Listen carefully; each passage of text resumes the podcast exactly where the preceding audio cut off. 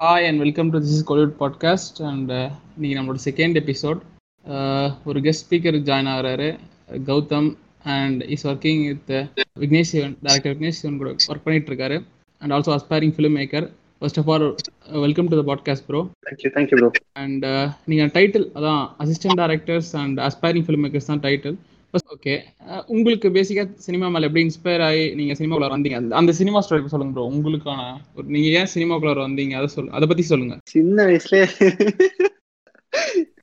Okay formula பண்ண நம்ம எல்லாருக்கும் இருக்கிற மாதிரி தான் ப்ரோ லைக் படம் பார்த்து தான். எல்லாரும் வளர்றோம் same same interest same passion நானும் இன்ஃபேக்ட் எல்லா விதமான படங்களும் பார்த்து தான் வளர்ந்துருக்கேன். ஃபேமிலி மலையாளிஸ் நான் ஸ்கூல்ல படிச்சது. ஹிந்தி இங்க இருக்கிறது தமிழ்நாடு. ஸோ மொத்தமா எல்லா படமும் பார்க்க ஆரம்பிச்சிட்டேன். ஃப்ரெண்ட்ஸ் எல்லாம் நிறைய. நார்த் இந்தியன்ஸ் இருக்காங்க. வீட்ல மலையா மலையாளம் படம் நிறைய பார்ப்போம். அதுக்கப்புறம் தமிழ் படம் ஆட்டோமேட்டிக்கா வந்துரும்ல ஸோ அந்த மாதிரி தான் எல்லா டைப் ஆஃப் படங்களும் பா- நான் ஒரு டென்த் லெவன்த் வரைக்கும் இங்கிலீஷ் படம்லாம் பார்த்ததே இல்லை ப்ரோ பேபிஸ் டே அவுட் அந்த மாதிரி படங்களை தவிர. ஸோ இங்கிலீஷ் படங்கள்லாம் பார்த்தது ரொம்ப ரொம்ப கம்மி தான் நூறு படங்கள் பார்த்து சின்ன வயசு ரஜினிகாந்த் ஃபேன் ஆகும் விஜய் ஃபேன் ஆகும் இப்போ வரைக்குமே ரஜினிகாந்த் விஜய் கமல் தனுஷ் அஜித். எல்லாரும் யாரையுமே ஸ்பெசிஃபிக்கா அப்படி பிடிக்கும் அப்படின்னு இல்லாம எல்லாரையும் ஈக்குவலா பிடிக்கும் அப்படிங்கிறது ஒரு இதுல படம் பார்த்து பார்த்து அந்த என்வாயன்மெண்ட்லயே வளர்ந்து வர ஏன்னா ஃபேமிலியில நிறைய ஃபிலிம்ஸ்ல இருக்கிறவங்க இருக்காங்க. ஸோ அந்த கதைகள்லாம் கேட்டு ஆட்டோமேட்டிக்கா அது ஒரு லெவன்த் டுவெல்த் அந்த டிசிஷன் மேக்கிங் ஒன்று இருக்கும்ல. ஸோ அப்போ. வந்து என்ன கோர்ஸ் எடுக்க போறேன் என்ன இதுக்கப்புறம் அப்படின்னு கேட்கும்போது எனக்கு சின்ன வயசுல கதை நல்லா சொல்லுவேன். நல்லா பயங்கரமா பொய் சொல்லுவேன் வீட்டுல நல்லா கதை கட்டுவேன். அது வந்து ப்ரொஃபஷனலாவே பண்ணலாம் அப்படின்னு சொல்லிட்டு. கதை ரைட்டிங் தான் பேஸ் பேசிக்கா ஸோ கதை எழுத ஆரம்பிச்சேன் லெவன்த் அண்ட் டுவெல்த்ல நிறைய டைம் இருக்கும்போது அம்மா ஏதாவது ஒரு கதை எழுதி அந்த கதையை வந்து குடும்பத்தோட டெஸ்ட் பண்ணி குடும்பத்து கூட டெஸ்ட் பண்ணி கேக்குறாங்களா கவனிக்கிறாங்களா அப்படிலாம் பார்த்து அவங்கள ஒரு மாதிரி சைக் பண்ணி ஒர்க் அவுட் ஆனோடனே நம்மளுக்கு அதான் ப்ரோ அதான். இங்க இருந்து காலேஜ் வந்து அப்படியே டேரக்டா விஸ்காம் சூஸ் பண்ணேன். ஸோ விஸ்காம்னாலே ஆட்டோமேட்டிக்கா ஷார்ட் ஃபிலிம்ஸ் தான். ஸோ கண்ணாபின்னா நிறைய ஷார்ட் ஃபிலிம்ஸ் ஒர்க் பண்ணேன் ஃப்ரெண்ட்ஸோட நானும் ரெண்டு மூணு நாள் ட்ரை பண்ணேன். பார்க்க முடியாத அளவுக்கு இருந்துச்சு. இருக்கு. இல்ல ப்ரோ நாங்க ஒரு மினி இந்தியன் சினிமா கூட பேசிட்டு இருக்கோம். அசிஸ்டன்ட் டைரக்டர் தான் இல்ல. ஆமா அவர் அடுத்து எடுக்க போற படம் கண்டிப்பா பேன் இந்தியனா தான் இருக்கும்னு நினைக்கிறேன். யார பத்தி சொல்றீங்க? வேற யாரு நீங்க தான். எதுக்கு ஸோ அதான் நிறைய ஷார்ட் ஃபிலிம்ஸ்லாம் பண்ண ஆரம்பிச்சேன் காலேஜ்ல நல்ல செட் இருந்தது காலேஜ்ல ஒரு ஏன்னா ஆள் ஆளுக்கு ஏதாவது ஒன்று பண்ணிட்டு இருந்தாங்க ப்ளஸ் சீனியர்ஸ்லாம் செம்மையா இருந்தாங்க காலேஜ்ல எனக்கு தான் அந்த என்வாயன்மெண்ட் பெருசா ஒர்க் ஆகல. ஸோ காலேஜ்ல இருந்து நான் வெளில வந்து ஃபுல்லி ஃபில்மிங் ஒரு கம்பெனில ஜாயின் பண்ணேன். ஃபுல்லி ஃபில்மிங்ல இருந்து. அப்படியே. அதான் ப்ரோ அங்க ஸோ காலேஜ் டைம்ல தான் இந்த இங்கிலீஷ் ஃபிலிம்ஸ்லாம் பார்க்க ஆரம்பிச்சேன். ஸோ இங்கிலீஷ் ஃபிலிம்ஸ்லாம் பார்க்க ஆரம்பிச்சோன்னா அந்த இன்ட்ரெஸ்ட் இன்னும் அதிகமாயிடுச்சு. எனக்கு வந்து பேசிக்கா படம் இப்போ எப்படி சினிமா மேல அந்த இன்ட்ரெஸ்ட் வந்துச்சுன்னா ஒரே ஒரு எக்ஸாம்பிள் தான் எல்லாவற்றையும் நான் சொல்லுவேன் யார் கேட்டாலுமே. இந்த ஜாங்கோ அன்சேன்னு ஒரு படம் இருக்கு. நிறைய படம் ஆஃபீஸில் பார்த்துக்கோ ஜாங்கோ அன்சேன்னு ஒரு படம் இருக்கு. அந்த படத்துல வந்து சப்டைட்டில்ஸ் இல்லாம பார்த்தேன். ஓகேயா ஸோ ஃபர்ஸ்ட் டைம் படம் பார்க்கல கேட்க ரொம்ப பிடிச்சிருந்துச்சு. அந்த டைலாக்ஸ் அவங்க பேசுற விதம் அவங்களோட ஸ்பீச்சோட கிளாரிட்டி ஒவ்வொரு டைலாக்கான ஒரு மாஸ் இருக்கும். அதோட மியூசிக் அதுக்குன்னு ஒரு நம்ம கேட்கும்போது ரொம்ப பிடிக்கும் நம்மளுக்கு சில விஷயங்கள். அது வந்து அந்த படத்துல இருந்துச்சு.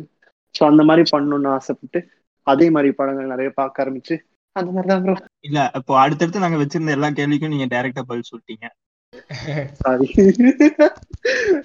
இல்ல ப்ரோ நீங்க ஃபர்ஸ்ட் இந்த சினிமாக்குள்ள என்டர் ஆகும்போது ஃபேமிலில எதுவும் சொல்லலையா? இங்க விஸ்காம் இருக்க இப்ப என் ஃபேமிலிலாம் ரொம்ப சப்போர்ட்டிவ் ப்ரோ ரொம்ப ரொம்ப சப்போர்ட்டிவ் தட் நான் இது ஆப்வியஸ்லி அகேன்ஸ்டா தான் இருந்தாங்க அவங்க மைண்ட் செட்ல ஆனா ஒன்ஸ் நம்ம வந்து நம்மளோட ஓன் இப்ப நான் சொன்னேன்ல என் நான் எழுதுற கதையை வந்து என் ஃபேமிலி வச்சு தான் டெஸ்ட் பண்ணுவேன் அப்படிங்கிறது.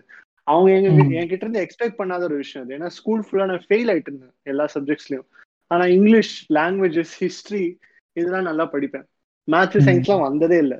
ஏன்னா யாருமே சப்போர்ட்டிவா இல்ல. இப்ப ஏதாவது ஒரு விஷயம் இப்ப எனக்கு நல்ல டீச்சர் இருந்தாங்க இங்கிலீஷ்க்கும் ஹிஸ்டரிக்கும்லாம் என்னோட காலேஜ்ல இருக்க ஒரு ப்ரொஃபசர் டிடின்னு சொல்லிட்டு அவர் வந்து கிளாஸ்ல வந்து பாடம் எடுக்கிறத விட கதை சொல்றது தான் அதிகமா இருக்கும். அந்த கதை கேட்கறதுல அவ்வளவு சுவாரஸ்யமா இருக்கும். அதுல இருந்தே நம்மளுக்கு இன்ஸ்பயர் ஆயிடும். நம்மளும் கதை சொல்லணும். இந்த அளவுக்கு நாற்பது ஐம்பது பேர் வந்து சைலண்டா அந்த கதையை கேட்கறாங்கன்னா அதுக்கு ஒரு இம்பாக்ட் இருக்குன்னு அர்த்தம்ல ஸோ அது பயங்கர இன்ஸ்பைரிங்கா இருந்துச்சு. ஸோ எனக்கு அந்த அந்த வகையில காலேஜ் ஒரு ஒரு ரெண்டு மூணு பேர் நல்ல ஃபேக்கல்ட்டி இருந்தாங்க. ஸ்கூல்லையும் ரெண்டு மூணு டீச்சர்ஸ் மறக்கவே மாட்டேன். என்னோட லாங்குவேஜ் ஸ்கில்ஸ்க்கும் இந்த கான்ஃபிடென்ஸும் அவங்க கிட்ட இருந்தா டெஃபினட்டா வந்து இன்னை வரைக்கும் அவங்க டச்ல இருக்காங்க. எப்பவுமே புஷ் பண்ணிட்டே இருப்பாங்க. அந்த மாதிரி ஒரு சுச்சுவேஷன் சுத்தி இருக்க College- ஃப்ரெண்ட்ஸும் ரொம்ப ரொம்ப. காலேஜ் எங்க ப்ரோ படிச்சீங்க? Madras Christian college bro Madras bro இப்போ எல்லாத்துக்கும் ஒரு பர்டிகுலர் ஜானர் இருக்கும்ல. அந்த மாதிரி உங்களுக்கு பிடிச்ச ஜானர்னா எது சொல்றீங்க அதான் இப்போ நான் ஃபர்ஸ்ட் பார்த்து ரொம்ப இன்ஸ்பயர் ஆகி நிறைய வாட்டி. பார்த்தது வந்து இருந்தாலும் உங்க வாயால வைக்கணும் அப்படின்னு. விருமாண்டி ஜாங்கோ அந்த மாதிரி படங்கள் தான். ஆனா நான் ரொம்ப பர்சனலா ரொம்ப ரொம்ப என்ஜாய் பண்ற படங்கள் வந்து நம்ம ஊர் நம்ம ஊர் தமிழ் டெம்ப்ளேட் கமர்ஷியல் ஃபிலிம்ஸ் இப்போ எனக்கு வந்து சின்ன வயசுல இன்னைக்கு வரைக்கும் ரொம்ப ரொம்ப பார்க்க ரொம்ப என்ஜாய் பண்ற படம் வந்து மிஸ்டர் ரோமியோன்னு ஒரு படம். யாராவது பாத்திருக்கீங்களா ரொம்ப? மோட்டிவேஷனான ஒரு இன்ஸ்பிரேஷனான படத்தை பத்தி சொல்றீங்க.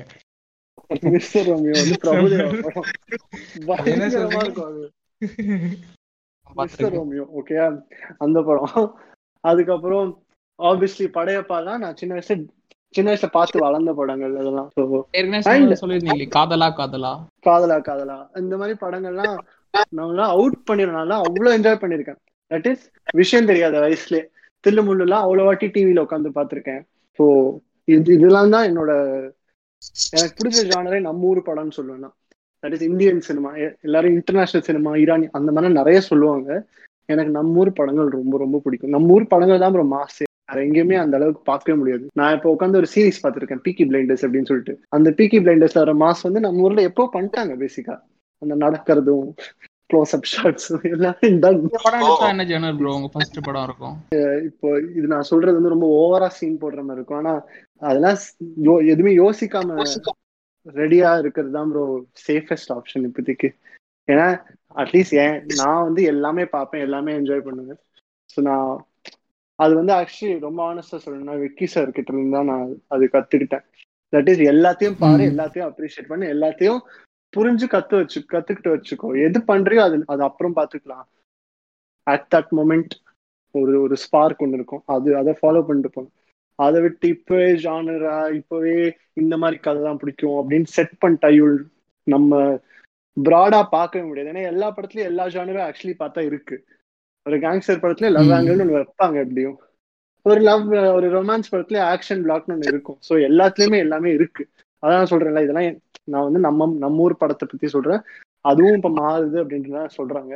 எனக்கு அப்படிலாம் தெரியல. நம்ம ஊர் படங்க ஒரு மாதிரி சூப்பரா தான் இருக்கும்னு எனக்கு தோணுது.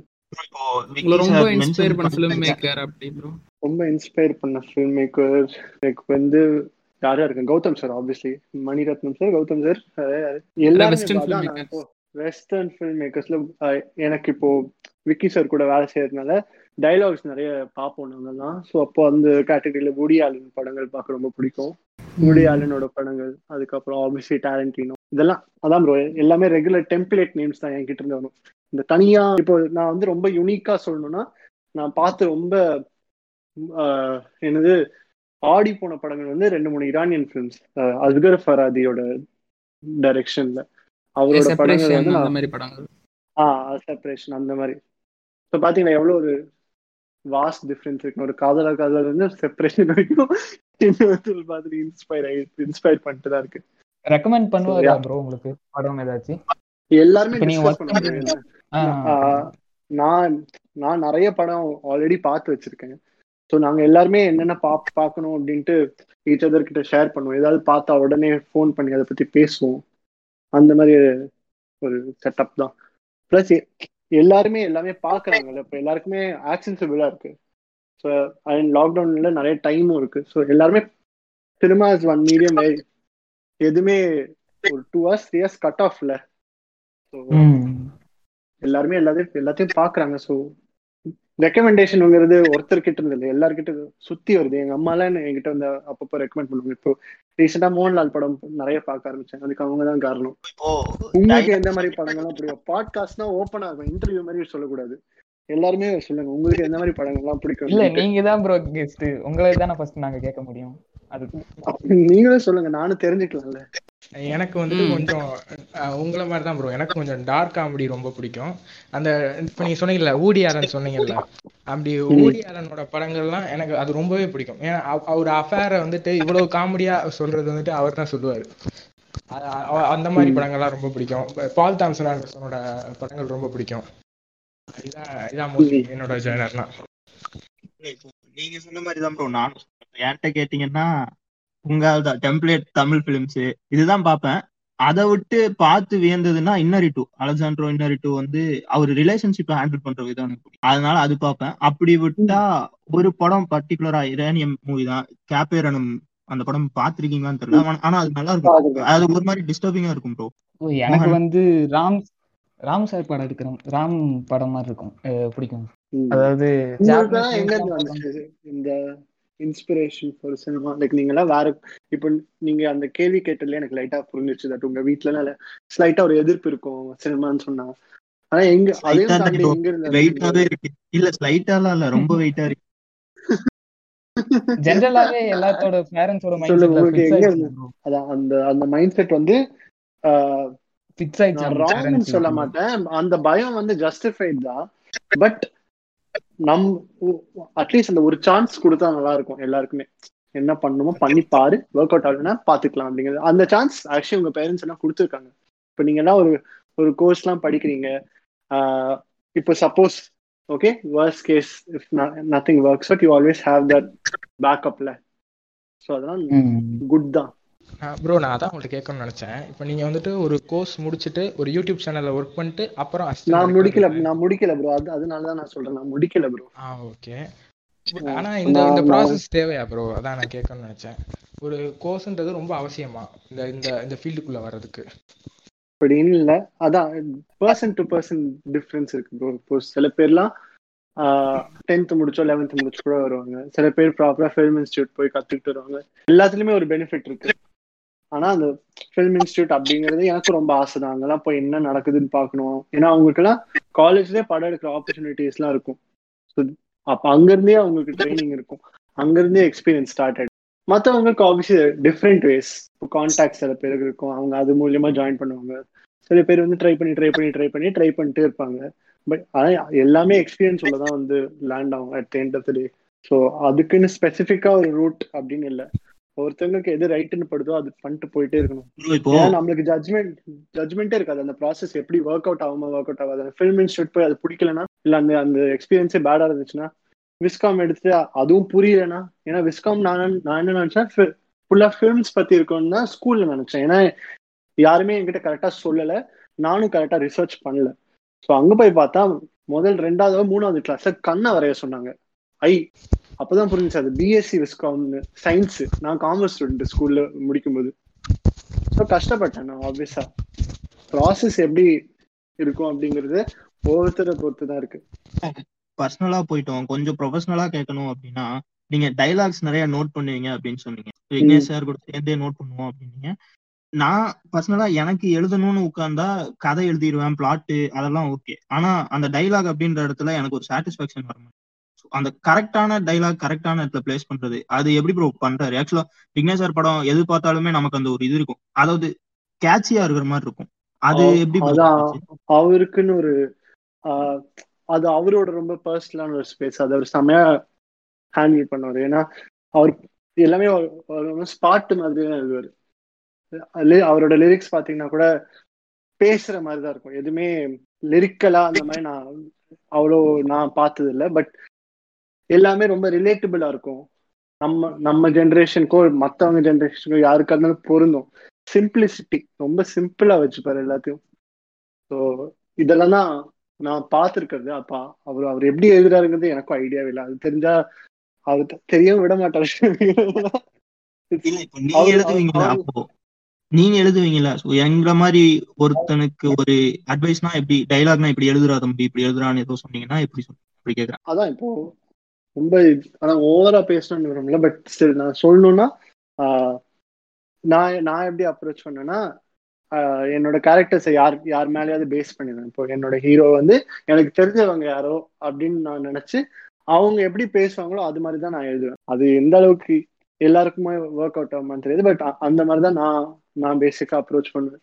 Basing it on somebody else that you know நான் ஈஸி வே அவுட் தான் சொல்றேன். கரெக்டுன்னு நான் சொல்றேன்.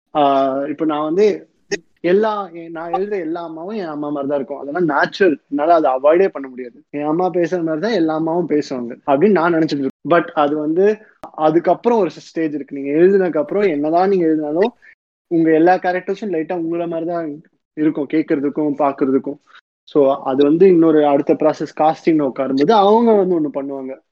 அது நல்லா இருக்கும் பாக்குறதுக்கு கரெக்டா காஸ்டிங் பண்ணணும் மலையாள சினிமாவுக்கு தமிழ் சினிமாவுக்கு டிஃபரன்ஸ் என்ன ப்ரோ பாக்குறீங்க? நீங்க வந்து இப்ப கேரளால இருந்து வந்ததால உங்களுக்கு என்ன தெரியுது இப்ப மெயினா மலையாள சினிமா தமிழ் சினிமா நான் கேரளால ஃபேமிலி எல்லாம் கேரளா தான். நான் பிறந்தது வளர்ந்தது எல்லாம் சென்னை தான். பட் டிஃபரன்ஸ் என்னன்னா அவங்களோட அவங்க வந்து ரொம்ப ரொம்ப ட்ரூவா அவங்க கதைக்கு தட் இஸ் எந்த ஒரு ஹீரோ அடி வாங்கணும்னா ஹீரோ அடி வாங்கணும். ஹீரோயின் சாகணும்னா ஹீரோயின் சாகணும். அந்த மாதிரி தான் அவங்க இருப்பாங்க. So there is no adjustments for the story for the sake of stardom அந்த மாதிரி எதுவுமே இருக்காதுன்னு நான் நினைக்கிறேன். ஏன்னா ஆஹ், அங்க அங்க பாத்தீங்கன்னா ஒரு பெரிய ஹீரோ வருஷத்துக்கு நாலு அஞ்சு படம் ஈஸியா நடிச்சிருவாங்க. ஸோ அவங்களோட டிசிப்ளின் அவங்களோட ப்ளஸ் ஸ்கேலுமே சின்னது இல்லை. ஸோ பெரிய பெரிய ஸ்கேலா இருக்காது. நம்மனா பெரிய இப்ப தெலுங்குனா bigger Bollywood obviously biggest Telugu bigger அதுக்கப்புறம் தமிழ் வரும். அதுக்கப்புறம் தான் மலையாளம் கன்னடாலாம் வரும் அப்படின்னு ஒரு ஜட்ஜ்மெண்ட்ல இருக்கு கரெக்டா இல்லையான்னு தெரியல. பட் அந்த வகையத்துல பார்த்தா scale is another big aspect அவங்களுக்கு அவங்களால ஏன் டிஃப்ரெண்டா பண்ண முடியுதுங்கிறது. எல்லாமே நான் அதுக்கப்புறம் மறுபடியும் மறுபடியும் ரிப்பீட் பண்றதா ப்ரோ எல்லாமே எல்லாம் பர்சனலா இருக்கும் ரூட்டடா இருக்கும். அவங்க ஊர் கதை அவங்க மண்ணு கதை. பிசி ஸ்ரீராம் சார் ரீசெண்டா ஏதோ ஒரு இன்டர்வியூல சொல்லியிருப்பாரு. உங்ககிட்ட என்ன அப்படி ஸ்பெஷாலிட்டி இருக்கு அப்படின்னு கேட்டிருப்பாங்க இன்டர்வியூவர் அவர் வந்து ரொம்ப சிம்பிளா நான் எதுவும் பண்ணல இந்த மண்ணு தான் எனக்கு கொடுத்துருக்கு அப்படின்னு அது என்னமோ அவர் சொன்னது வந்து நம்ம என்ன நினைச்சுக்கலாம் என்ன இப்படிலாம் பேசுறாரு அப்படின்னு நம்ம நினைக்கலாம் பட் இட்ஸ் வெரி ட்ரூ அவங்கவுங்களுக்கு எல்லாரோட கதையும் அவங்கவுங்க வீட்ல இருந்து தான் ஆரம்பிக்குது ஸோ அந்த வகையில தான் அவங்க அவங்க ஹோம் grown ஸ்டோரிஸை வந்து அவங்க ரொம்ப நம்பி பண்றாங்க. இப்போ இந்த பாயிண்டே நம்ம மேல ஒரு பழி போடுறாங்க. அதாவது ஆடியன்ஸா ஆடியன்ஸ் வந்து கமர்ஷியலா விரும்புறாங்க. அதனாலதான் ஹீரோஸ் மாஸ் என்டர்டைன்மெண்ட் பண்றாங்க அப்படின்ற மாதிரி சொல்றாங்கல்ல. நம்மளே சொன்னோம். நமக்கு பிடிச்ச படம் வந்து டெம்ப்ளேட் ஃபிலிம்ஸ் கமர்ஷியலான ஃபிலிம்ஸ் அப்படிங்கிறது. ஏன்னா நம்ம தான் பார்த்து வளர்ந்துருக்கோம். அவங்க ஃபர்ஸ்ட்ல இருந்து பார்த்து வளர்ந்தது அவங்களோட ஊர் கதைகள் தான் ஸோ கரெக்ட் தான். நம்ம யாரு யார் மேலேயும் பழி போட முடியாது ப்ரோ அது ஒரு ப்ராசஸ் தான். இப்போ ஸ்லோவா நம்மளோட மென்டாலிட்டியும் மாறி மாறிட்டு தானே வருது. ராட்சசன் மாதிரி ஒரு படம் பண்ண உட்காந்து பார்த்து அதை ரசிக்கிறோம்ல. ஸோ ஆப்வியஸ்லி தட் அதுவே ஒரு ட்ரெண்ட் செட்டர் தானே.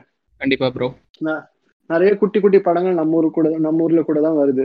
இப்போ சூது கவம்லாம் வந்தப்போ நம்ம எப்படி என்ஜாய் பண்ணோம்? அது வந்து இன்னும் ரெகுலர் டெம்ப்ளேட்ல கிடையாது. பட் ஸ்டில் ஸ்டுட் அவுட்ல ஸோ ஆடியன்ஸோட acceptance is basically nobody's hands plus கிரியேட்டரோட ஹேண்ட்ஸே கிடையாது. அது வந்து கிளிக் ஆனா கிளிக் ஆகும். ஒர்க் அவுட் ஆனா பரவாயில்ல நெக்ஸ்ட் ட்ரை அவ்வளவுதான். யாரையுமே நம்ம வந்து பின் பாயிண்ட் பண்ணி சொல்ல முடியாது. இவங்க கரெக்டா பார்க்கல இவங்க கரெக்டா பண்ணல அப்படின்னு சொல்லவே முடியாது. ஏன்னா ஒவ்வொருத்தவங்களுக்கு ஒவ்வொரு ப்ரிஃபரன்சஸ் இப்போ ஒரு குரூப்பா பார்த்தோம்னா நம்மளோட ப்ரிஃபரன்ஸ் வந்து இப்போ ரொம்ப வைடனா இருக்கு. நம்ம சூப்பர் டிலக்ஸ் மாதிரி படத்தை பார்த்து என்ஜாய் பண்றோம். அட் த சேம் டைம் இன்னொரு கமர்ஷியலான படம் வந்தாலும் என்ஜாய் பண்ணுவோம். Is no doubt about that censorship பத்தி நீங்க என்ன பண்ணுங்க ஏன்னா இப்போ நிறைய பேத்துக்கு சென்சார் ஒரு பெரிய ப்ராப்ளமா இருக்கு. ராம் டிகே மாதிரி ஒரு டேரக்டர்ஸ்க்கு அது ஒரு பெரிய இஷ்யூவாவே இருக்கு. ஸோ அது அது இருக்கணுமா இருக்கக்கூடாது அந்த பேசிஸ்ல கேட்கல சென்சார்ல ஏதோ சேஞ்சஸ் வரணும் அப்படின்னா அது எந்த மாதிரி இருக்கலாம்? அப்படி அப்படி கேட்கறேன் ஸோ ரைட்டருக்கும் ஒரு ஃப்ரீடம் இருந்து ஒரு ஆடியன்ஸாகவும் இருக்கணும் அப்படின்னா. எனக்கு அதோட எக்ஸாக்ட் டீடைல்ஸ் தெரியாது. பட் சென்சார் எல்லாமே ஆஃப் பண்ற மாதிரி தான் இப்போ ஓடிடின்னு ஒன்று வந்திருக்கு. So this basically no censor in that இப்போ அதுலயே சென்சார் கொண்டு வர வர ட்ரை பண்றாங்க. பட் ஹைலி அன்லைக்லி ஏன்னா பேசிக்கா ஃப்ரீடம் ஆஃப் ஸ்பீச்சுங்கிறது ஒரு ரொம்ப ட்ரிக்கியான ஒரு ஏரியா ஸோ அது வேணும் வேணாங்கிறது நம்மளால சொல்லவே முடியாது. So right no things are changing இப்போ ஃபார் எக்ஸாம்பிள் மாஸ்டர் படத்துல கெட்ட வார்த்தைலாம் இருந்தது. ஓகே அதான் அது. இதோட ஸ்டெப்பிங் ஸ்டோன் இது வரைக்கும் அந்த மாதிரி நம்ம பார்த்துருக்க மாட்டோம். ஒரு பெரிய ஹீரோ டக்குன்னு கெட்ட வார்த்தை பேசுறது ஸ்க்ரீன்ல இனிமேல் அது மா ஏன்னா அதுக்குன்னு ஒரு ஒரு ஸ்வாக் இருக்கு ஒரு என்ஜாய்மெண்ட் ஃபேக்டர் இருக்கு. அது கரெக்டா தப்பா அப்படிங்கிற அப்படின்னு சொல்ற ஏரியால யாருமே கிடையாது. ஏன்னா ஆப்வியஸ்லி சின்ன பசங்க பார்த்தா they'll follow from it but not like they don't hear it anywhere else யூடியூப்னு ஒரு பிளாட்ஃபார்ம் இருக்க வரைக்கும் எதுக்குமே சென்சார் கிடையாது. இல்ல இது பர்டிகுலரா நான் ரொம்ப நாளா யாரோ ஒருத்தங்க கிட்ட கேட்கணும் அப்படின்னு வச்சிருந்த கொஸ்டின் அதுதான் கேட்டேன். முன்னாடி. ஒரு த்ரீ ஃபோர் இயர்ஸ் பேக் டெஃபினட்டா நிறைய பேர் சென்சார் இஷ்யூஸ்ல மாட்டினாங்க ப்ரோ ஏன்னா ஏதாவது ஒரு சின்ன சின்ன இஷ்யூக்கு அவங்க ஏதாவது எடுத்துட்டு வருவாங்க. இதை கட் பண்ணுங்க அதை கட் பண்ணுங்க. இது பண்ணக்கூடாது அதை பண்ணக்கூடாது அப்படின்னு சொல்லி நிறைய இஷ்யூஸ் இருக்கும். ஓகேங்களா இப்போ நாங்க இப்போ நான் ஃபேஸ் பண்ண நான் ஒரு எக்ஸாம்பிள் சொன்னா அனிமல்ஸ் அண்ட் பேர்ட்ஸ் இதெல்லாம் ஸ்க்ரீன்ல காட்டும்போது பயங்கர ஸ்க்ரூட்டினி இருக்கும். These animals are not harmed அப்படின்னு கார்டு போடணும் இல்லை அதை டோட்டலா கட் பண்ணணும் அந்த மாதிரி நிறைய இஷ்யூஸ் இருக்கும். ஸோ அது எனக்கு புரிஞ்சது இல்லை ஏன்னா யாரு பண்றாங்க என்ன என்ன சொல்ல வராங்கன்னு ஐடியாவே இல்லை. பட் ஃபாலோ பண்ணி தான் ஆகணும் அப்படின்னு ஒரு கட்டாயமும் இருக்கு. அது இருக்கணுமா இருக்கக்கூடாதுங்கிறது எனக்கு ராம் படத்துல வரல அப்படின்றது கூட ஒரு பெரிய பிரச்சனை இல்லை. ஏன்னா அவர் பேசுற மெச்சூரிட்டில இங்க அவரோட ஆடியன்ஸ் இருக்காங்களா அப்படின்ற டவுட் வந்து சென்சார் போர்டுக்கு இருந்தனால அதை பண்ணிட்டாங்கன்னு வச்சுக்கலாம். ஆனா மாஸ்டர் படத்துல பர்டிகுலரா அந்த கவர்மெண்ட்ற ஒரு வேர்டை இது பண்ண சொன்னாங்க மியூட் பண்ண சொல்லி சொல்லி அந்த இடம் ரொம்ப ரொம்ப ரொம்ப ஸ்பெசிபிக் இஷ்யூஸ் அதான் இப்போ யாருக்காவது ஒன்று பிடி பிடிக்கலன்னா அது அதுக்கு எதிராக ஒன்று பண்ணதான் செய்வாங்க. But that doesn't change what the creator time to say so எல்லா அதான் ஒரு படத்தோட ஃபைனல் வெர்ஷன் நம்ம கையில் எப்பவுமே கிடைக்காது. ஏதாவது ஒன்று ஒன்று காம்ப்ரமைஸ் ஆயிருக்கும் இல்லை ஏதாவது ஒன்று விட்டு போயிருக்கும். Which would have master much of for the film it's அதான் தியாகராஜ குமாராஜா கூட ஒரு இன்டர்வியூல சொல்லியிருப்பாரு. ஆரண்யகாண்டமோட கோர் ஸ்டோரியே அவங்க கட் பண்ணிட்டாங்க சென்சார் போர்ட்ல அது வந்து கண்டியான விஷயமே வேற அப்படின்னு சொல்லியிருப்பாரு. சென்சார் போர்ட்னால நிறைய படம் போயிருக்கு. அது எந்த படமா இருந்தாலும் பாருங்க ஹாட் ஸ்டார்ல ஹாட் ஸ்டார்ல நீங்க கரெக்டா பார்க்கவே முடியாது. ஏன்னா அதுல அதுல ஒரு சென்சார்ஷிப் இருக்கும். ஏன்னா ஹாட் ஸ்டார் அவங்களே பிராண்ட் பண்ணிப்பாங்க. ஒரு ஃபேமிலி பிளாட்ஃபார்ம் அப்படிங்கிறது விச் இஸ் நாட் ராங் அது அவங்களோட ப்ரிஃபரன்ஸ் தான். நம்மளால ஒண்ணுமே பண்ண முடியாது. இப்போ அதனாலதான் நான் அதான் அதான். இப்போ நான் ஒரு ஓப்பனாவே நான் ஒரு அதனாலதான் நான் சில படங்கள்லாம் நான் டவுன்லோட் பண்ணி பார்ப்பேன். டாரண்ட் ஃபைல் எடுத்து அன்சென்சார்ட் வெர்ஷனோ இல்ல அன்கட் வெர்ஷனோ எடுத்து பார்ப்பேன் டைரக்டர்ஸ் கட்டோ அதை எடுத்து பார்ப்பேன் நான். ஸோ தட் நம்மளுக்கு நம்ம ஊர் படங்கள் ஆப்வியஸ்லி கஷ்டம். பட். அப்ராட்ல இருக்க ஃபிலிம்ஸ்ல அது வேற வழியே இல்லையே. இப்போ நாங்களே எங்களை எடுத்துக்கிறோம்னா இப்போ ஃபில்ம் மீடியாக்குள்ள வரோம்னு வச்சுக்கோங்கண்ணா என்னது புரியல கேட்கல சாரி இல்ல இப்போ ஃபில்ம் இண்டஸ்ட்ரிக்குள்ள நாங்க இப்போ வரோம்னா நாங்க எங்களை மாதிரி இருக்கிறவங்க வரோம்னா யாராவது அசிஸ்டண்டா சேர்ந்ததுக்கு அப்புறம் தான் நாங்க ஃபிலிம் பண்ண முடியுமா இல்ல எல்லார் கையிலும் அசிஸ்டண்டா. ஒர்க் பண்ணுமான்னு கேக்குறேன். அதான் அப்படிலாம் கட்டாயம் எதுவும் இல்லை. பட் அதான் காலகாலமா வந்துட்டு இருக்க. Route that land you more experience இப்போ நீங்க அசிஸ்டண்டா ஒர்க் பண்ணாம மொத்தமா படம் பார்த்துக்கிட்டு மட்டும் எடுக்கணும்னு நினைச்சீங்கன்னா அது ஒரு டஃபர் டாஸ்கா இருக்கும் உங்களுக்கு. உங்களுக்கு உங்களோட அண்டர்ஸ்டாண்டிங்னா ரொம்ப ரொம்ப இன்னும் ஏன்னா நம்ம வந்து ஈஸின்னு நினைச்சுக்கிறோம். இப்ப நான் ரெண்டு விஷயம் சொல்றேன்.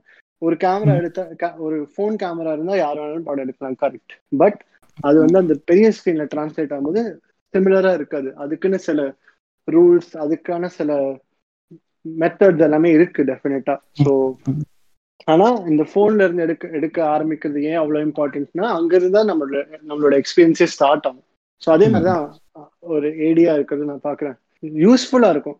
ஏன்னா நம் நம்மளுக்கு தெரியாத ஒரு விஷயம் வந்து பீப்புள் மேனேஜ்மெண்ட் மேன் மேனேஜ்மெண்ட் கதை எழுதுறது ஸ்கிரிப்ட் பண்றது அதுக்கப்புறம் அது அதை வந்து விஷுவலைஸ் பண்றது அதெல்லாமே அது ஒரு டேலண்ட் அது அது யாருக்கு வேணாலும் வரும்னு கூட சொல்லி சொல்லிக்கலாமே.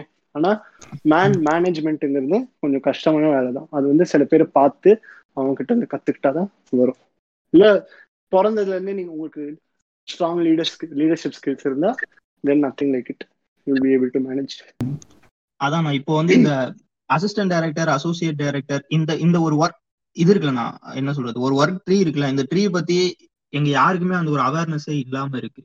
ஸோ அது எப்படின்னா அது டேபுவாவே பேசப்படுறாங்களா? அதுக்கு ஏதோ ரீசன் இருக்குன்னு நினைக்கிறீங்களா? இல்ல அது வெளியே வந்து யாரும் பேசுறது இல்லையா? எனக்கு அது புரியவே இல்லை. ஏன்னா இங்க அசிஸ்டன்ட் அசோசியேட்னு ரெண்டு இருக்கிறதே நிறைய பேருக்கு தெரியல. அசிஸ்டன்ட் டைரக்டர்னா அவ்வளவுதான். அசிஸ்டன்ட் டைரக்டர்னா டைரக்டர் ஆயிடலாம். அந்த ஒரு இதுல தான் இருக்காங்க அதெல்லாம் ரொம்ப ராங்கான மிஸ்கன்செப்ஷன் ஸோ அந்த ஹைராக்கி எப்படி ஒர்க் ஆகும்னா டைரக்டர் கோ டைரக்டர் இருப்பாங்க இப்போ இப்போ என் நாங்கெல்லாம் டைரக்டர்ஸ்னு இப்போ நம்ம ஊர்ல அதான் ப்ராப்ளம் இந்த ஹைராக்கியை வந்து தப்பா பாக்குறாங்க. இந்த ஹைராக்கியை வந்து ஆக்சுவலி ரெஸ்பெக்ட் பண்ணா நம்மளால ஈஸியா இன்னும் ஜெல்லாக முடியும் அந்த ஒர்க் ஒர்க் ஃபுல்ல நான் மறுபடியும் என்னோட எக்ஸ்பீரியன்ஸ் வச்சு மட்டும்தான் பேச முடியும். மற்றவங்களோடது வச்சு ஐ கான்ட் ஸ்டே மச் எனக்கு எப்படின்னா எல்லா சின்ன சின்ன டவுட்ஸும் சின்ன சின்ன விஷயங்களும் டைரக்டர் கிட்ட போய் கேட்க முடியாது. ஏன்னா அவங்க இன்னும் பெரிய ப்ரெஷர் ஹேண்டில் பண்ணிருக்காங்க பெரிய விஷயங்கள் ஹேண்டில் பண்ணிருக்காங்க அட் தட் டைம் நமக்கு இன்னொரு லீடர் தேவைதான் அந்த அந்த ரோல்ல ஸோ அந்த ரோல்ல ஒருத்தவங்க வந்து நம்மளை கைட் பண்ணா கரெக்டா தான் இருக்கும். வந்து நம்ம ஏன் தப்பா பாக்கணும்னா பேசிக்கா இன்பில்ட் இப்போ நீங்க சொல்றீங்கல்ல அசிஸ்டன்ட் டைரக்டர்ஸ் அசோசியேட் டைரக்டர்ஸ்லாம் ஒரு டாபு இருக்குன்னு. அதெல்லாம் இன்பில்ட் அதெல்லாம் பிரேக் பண்ணிட்டு உள்ள வந்தாதான் நம்மளால சர்வேவே பண்ண முடியும். சரி அதுவும் ஒரு டஃப்பான எக்ஸ்பீரியன்ஸா இருந்தா என்ன? At the end of day நம்ம சூஸ் பண்ணி வர பார்த்து தானே அது. நம்ம ஆஃப் இதுக்கப்புறம் என்ன நடக்க போகுதுன்னு யாருமே கண்ட்ரோல் பண்ண போறது இல்லை கோ டைரக்டரோ அசோசியேட் டைரக்டரோ அப்படி யாருமே பண்ண மாட்டாங்க. டஃப்பா தான் இருக்கும் அந்த அந்த அவங்க கொடுக்குற வேலைகள் வேலைகள் அவங்க எக்ஸ்பெக்ட் பண்றதுலாம் ஆப்வியஸா அந்த அளவுக்கு தான் இருக்கும். But at the same time எனக்கு தெரிஞ்சு சப்போர்ட்டிவா தான் இருப்பாங்க. யாருமே டேஞ்சரஸ் எல்லாம் இருக்க மாட்டாங்க அந்த அந்த வகையில.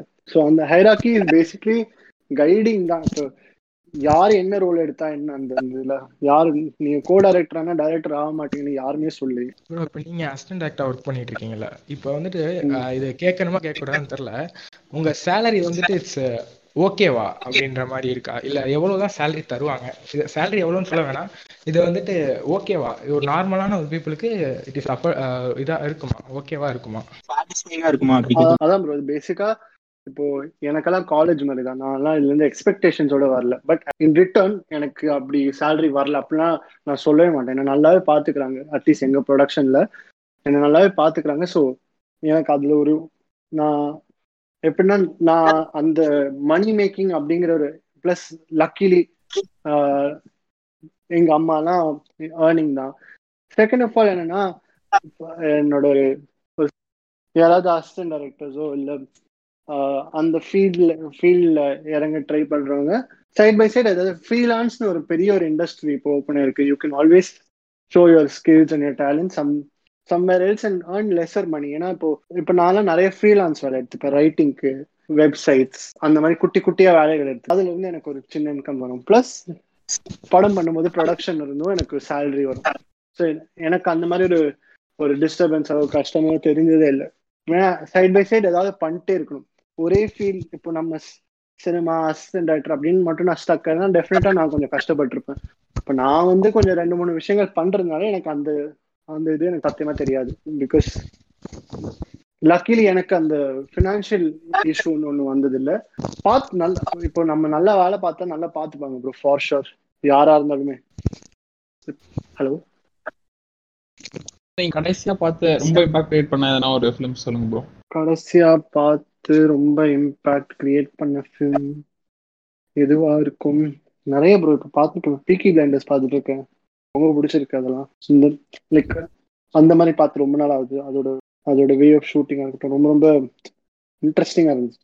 இப்போ வந்து புக்ஸ் எல்லாம் படிப்பீங்களா ஆ அது சின்ன லக்கிலி சின்ன வயசுல இருந்து அந்த ஹேபிட் இருந்திருக்கு ப்ரோ ஸ்கூல் புக்ஸ் உள்ள வந்து என்னோட நாவல் வச்சு படிச்சுட்டு இருப்பேன். ஸோ அந்த ஹேபிட்டும் இருந்திருக்கு. ஸ்கூல் டெக்ஸ்ட் புக் எல்லாம் தருவாங்க கையில.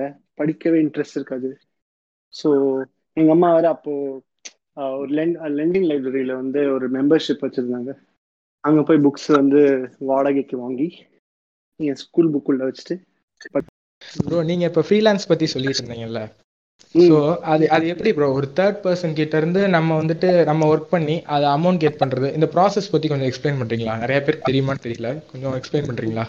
இப்போ நான் ஃப்ரீலான்ஸ் எப்படி பண்ணுவேன்னா முதல்ல எனக்கு ஒரு சின்ன ஒரு ப்ரொஃபைல் கிரியேட் பண்ணிப்பேன்.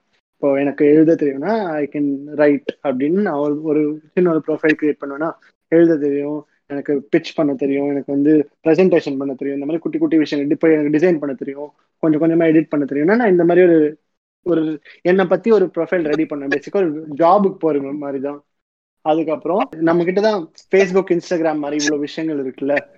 ஸோ இதெல்லாம் இருக்கிறதுனால ஈஸியா இருக்கும் நமக்கு. யாராவது ஒருத்தங்க ஏதாவது ஃபேவர் கேட்பாங்க. ஃபர்ஸ்ட் ஃபர்ஸ்ட் ஓகேங்களா? இப்போ எனக்கு வந்து அந்த ஃபர்ஸ்ட் ஃபேவர் வந்து ஒரு ஒரு என்ஜிஓ கிட்ட வந்து அவங்களுக்கு வந்து பேசிக்காக பேம்ஃப்ளெட் ரெடி பண்ணி கொடுக்கணும் அப்படின்ட்டு.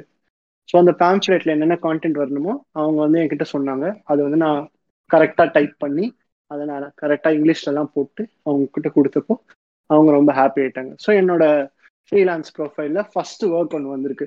நான் அது ஃப்ரீயாக பண்ணணும் இல்லை அமௌண்ட் பண்ணணும். எனக்கு ஒர்க் ப்ரொஃபைலில் ஒன்று வந்திருக்குல்ல அந்த ஒரு விஷயத்த பார்த்தே மற்றவங்க உங்களை அப்ரோச் பண்ண ஆரம்பிச்சிட்டாங்க எங்ககிட்ட இந்த பட்ஜெட் தான் இருக்கு இந்த பட்ஜெட்ல இது பண்ணி கொடுக்க முடியுமா அப்படின்னு கேட்பாங்க. அது நம்ம இஷ்டம் தான் பண்றதும் பண்ணாத. ஃபர்ஸ்ட் த்ரீ ஃபோர் கிக்ஸ் நான் சொல்லுவேன் ஃபர்ஸ்ட் த்ரீ ஃபோர் ஆப்பர்ச்சுனிட்டிஸ் வரும்ல.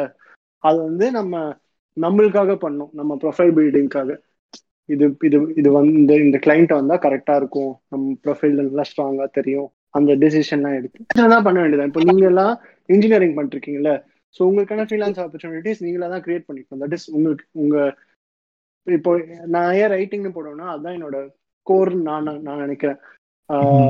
பட படம் பண்ணும்போது அது அங்கதான் என்னோட கோர் இருக்கும்னு நான் பிலீவ் பண்றதுனால படத்துல மட்டும் இல்லாம வேற எங்க என்னால அதை எக்ஸ்பிளைன் பண்ண முடியும் அப்படின்னு சும்மா ஒரு பண்ண ஒரு அட்டம் தான் இந்த ஃப்ரீலான்ஸுங்கிறது அப்புறம் என்னோட ஃப்ரெண்ட்ஸ் சில பேர் சோஷியல் டிஜிட்டல் மார்க்கெட்டிங் பண்ணிருக்காங்க இப்போ ஃபேஸ்புக் இன்ஸ்டாகிராம்லாம் எல்லாருக்கும் தெரியும். அதே மாதிரி ஏதாவது இப்போ திஸ் இஸ் காலிவுட்னு ஒரு ஒரு ஒரு அக்கௌண்ட் நீங்க ரன் பண்ணிட்டு இருக்கீங்க நாளைக்கு உங்க வேற ஏதாவது அக்கௌண்ட் உங்க கையில கொடுக்குறாங்கன்னு வச்சுக்கோங்க. ஒரு துணி கடை அக்கௌண்ட் உங்க கையில குடிச்சு கொடுக்குறாங்கன்னு வச்சுக்கோங்க. உங்களால ஹேண்டில் பண்ண முடியாது. தானே டெய்லி ஒரு போஸ்ட் போடுறது அந்த போஸ்ட்டுக்கு ஒரு கேப்ஷன் போடுறது ஸ்டோரி போடுறது. இவ்வளவுதான் ப்ரோ ஸோ இதெல்லாம் நான் சொல்றது வெரி ஸ்பெசிபிக் டு எனக்கு என்ன தெரியுமோ? இப்போ உங்களுக்கு தெரியாது இதை விட ப்ராடா இருக்கலாம். உங்களுக்கு வெப்சைட் வெப்சைட்டே கிரியேட் பண்ண தெரியும்ல உங்களுக்கு? வாட் வாட் எவர் உங்க யாருக்காவது ஒருத்தருக்கு வெப்சைட் பண்ண தெரியும்னா நான் வெப்சைட்டுக்கு நான் சொல்றேன். இப்ப நான் வந்து ஏதாவது வெப்சைட் நான் பண்றேன்னு வச்சுக்கோங்களேன். எனக்கு வந்து வெப்சைட் கிரியேட் பண்றவங்களுக்கு தெரியாது. நான் எனக்கு வந்து அது அதோட கான்டென்ட் மட்டும் ரெடி பண்ண தெரியும். கிரியேட் பண்றவங்க சேலரி. மினிமம் எவ்வளவு இருக்கும் தெரியுமா? ஒரு பேசிக் வெப்சைட் கிரியேட் பண்றதுக்கு நாற்பதுல இருந்து அறுபது ரூபாய் வாங்குவாங்க ஒரு வெப்சைட்டுக்கு Freelancer இல்லையா bro freelance forty to sixty thousand for a basic website இதுவே நீங்க வந்து வெரைட்டி வெரைட்டி ஓகே இது நான் வந்து நீங்க பாட்காஸ்ட் போடுறதுக்கு நான் பாட்காஸ்ட் போடுறதுக்காக சொல்ல நான் ரொம்ப ஜென்யூனாவே சொல்றேன் உங்ககிட்ட. ஓகே ஓகே இப்போ உங்களுக்கெல்லாம் இந்த இந்த பேக்ரவுண்ட் இருக்குல்ல உங்களுக்கு நீங்களாம் வெப்சைட் எங்க எப்பயாவது வெப்சைட் கிரியேட்டர்ஸா நீங்க இருப்பீங்கல்ல எங்க எங்கேயாவது வெப்சைட் கிரியேட் பண்ண கத்துப்பீங்கல்ல அதை வந்து கரெக்டா. கத்துக்கோங்க. என்னோட ஒரு வெரி ஆனஸ்டான அட்வைஸ் ஏன்னா நாளைக்கு நீங்க எங்க. போனாலும் உங்களுக்கு வெப்சைட் பண்ண தெரியும்னு ஒரு ஒரு பயங்கரமான பேக்கிங் இருக்கு. அதோட அதோட மணி மேக்கிங் பொட்டென்ஷியல் எனக்கு முன்- முன்னாடி தெரியவே இல்லை. இப்பதான் தெரியுது. பேசிக்கா சும்மா ஒரு செடி விற்கிற கம்பெனி ப்ரோ என்கிட்ட வந்து வெப்சைட் பண்ண கே கேட்டாங்க. ஓகேங்களா நான் வந்து. கான்டென்ட்லாம் ரெடி பண்ணி ரெடி பண்ணி தரேன். ஏன் ஏன் அதுக்கு நான் பண்ற ஃப்ரீலான்ஸ் வந்து ஃபிஃப்டீன் டு டுவெண்ட்டி தௌசண்ட் இருக்கும் ப்ரோ என்னோட வேலை. அந்த வெப்சைட். கண்டென்ட் கிரியேட் பண்ணிட்டு பேம்ஃபில்ஸ் கிரியேட் பண்ணிட்டு பயோலாம் எழுதி டுவெண்ட்டி தௌசண்ட்க்கு என் வேலை இருக்கு. ஓகேயா வெப்சைட் கிரியேட் பண்ணவன் எயிட்டி தௌசண்ட் வாங்குவான். ஏன்னா அது வந்து இன்னொரு டிஃப்ரெண்ட் கைண்ட் ஆஃப் வெப்சைட் அதுல வந்து you you are basically to make sales so அவங்க வந்து பேமெண்ட் கேட்வே எல்லாம் போடணும். பேமெண்ட் கேட்வே எல்லாம் போட தெரிஞ்சுட்டா ஆட்டோமேட்டிக்கா அமௌண்ட் இன்க்ரீஸ் ஆகும் ஸோ அதனால நான் நானும் என் பார்ட்னர் என்ன பண்ண ஆரம்பிச்சோம்னா நாங்களும் வெப்சைட் பண்ண எப்படி பண்றதுன்னு கத்துக்க ஆரம்பிச்சோம். இண்டிபெண்டன்ஸ் சினிமா எல்லாமே- பத்தி என்ன நினைக்கிறீங்க இப்ப நாசீர் அப்படின்னு தமிழ் படம் தமிழ்ல ஒரு ரெண்டு படம் வந்துச்சு அண்ட் சனால் குமார் சசிதரன் அவரை பத்தி எல்லாம் நினைக்கிறேன். இண்டிபெண்டன்ஸ் சினிமா பேசிக்கா உங்களோட இண்டிபெண்டன்ஸ் சினிமா ஃபர்ஸ்ட் எல்லாம் என் ஃப்ரெண்ட்ஸ் வந்து இண்டிபெண்டன்ஸ் சினிமாலாம் சஜஸ்ட் பண்ணும்போது சும்மா வீம்புக்குனே சண்டை போடுவோம் நாங்கெல்லாம். என்னடா படம் இது? ஒண்ணுமே புரியல அப்படின்ட்டு. அதுக்கப்புறம் சனல்குமார் சசிதரனோட ஒரு படம் வந்து என் ஃப்ரெண்ட் ஒருத்தன் சஜஸ்ட் பண்ணான். இந்த ஒளிவு தேசத்தின் களி அப்படின்னு சொல்லிட்டு ஒரு படத்தை. பார்த்து அந்த படம் ஒரு மாதிரி என்ன என்னமோ பண்ணுச்சு. ரெவெண்டா இருந்துச்சு. இப்போ அதோட எண்டிங் அங்க போய் முடியும்னு நான் எதிர்பார்க்கல. ஸோ அதுவும் ஒரு ஐ ஓப்பனரா இருந்துச்சு. நான் ரொம்ப ரொம்பலாம் என்ஜாய் பண்ண மாட்டேன். பட் எனக்கு பார்க்கணும்னா பார்த்து பார்த்து நான் அதுல இருந்து நான் அனலைஸ் பண்ணுவேன். என்னால பண்ண முடியுமா? அதை நான் என்ஜாய் பண்ணுவேன்னா தெரியல எனக்கு இன்னும். இண்டிபெண்டன்ஸ் சினிமானா அதுக்கு ஒரு டிஃப்ரெண்ட் மீனிங் இருக்கு. இப்போ ஒரு பெரிய ப்ரொடக்ஷன் ஹவுஸ் பேனர் இருந்தாலே அதுக்கு பேர் இண்டிபெண்டன்ஸ் சினிமா கிடையாது. ஓன் ப்ரொடக்ஷன் சின்ன production plus with newcomers rooted cinema அந்த அதெல்லாம் தான் இண்டிபெண்டன்ஸ் சினிமாவோட பேசிக்கே ஸோ நான் வந்து எந்த இப்போ ரொம்ப ஃபேமஸான படங்கள்லாம் இண்டிபெண்டன்ஸ் சினிமால ஏன் வருதுன்னா இனிஷியல் ப்ரொடக்ஷன் வந்து சின்ன ப்ரொடக்ஷன்ல தான் இருந்திருக்கும். அதுக்கப்புறம் யாராவது பெருசா வாங்கி அதை they basically make it a bigger film அதனால சில படங்கள்லாம் வெளில வருது. இப்போ தமிழ்ல வந்து தேன் ஒரு படம் வருது. எவ்வளவு பேர் பார்த்துருக்காங்கன்னு தெரியல. ரொம்ப அழகான படம். அதெல்லாம் இன்னும் பெருசா வரணும். அந்த மாதிரிலாம் ஆசைப்படுவேன் நான் ஏன்னா வெரி ஸ்வீட் அந்தகாரமே- ஒரு இந்தியா தானே ஆரம்பிச்சாங்க. அதுக்கப்புறம் அட்லி வாங்கி நெட்ஃபிளிக்ஸ்ல பேக் பண்ண மாதிரி இப்போ இண்டிபெண்டன்ட் சினிமாக்கு ஏன் இன்னும் பெரிய ஒரு அங்கீகாரம் இருக்குன்னா பிகாஸ் ஆஃப் ஓடிடி பட் இதோட ஹைலைட் என்னன்னா நிறைய இண்டிபெண்டன்ட் ஃபில்ம் மேக்கர்ஸ் அவங்களோட படம் வந்து பிக் ஸ்க்ரீன்ல தான் வரணும்னு டெஃபினட்டா ஆசைப்படுவாங்க. எண்டதுல எல்லாமே ஒரே ரூஃப் தானே. படம் பார்க்கறது தான். நான் எல்லா நான் சொன்ன எல்லாமே நான் என்ஜாய் பண்ணுவேன்.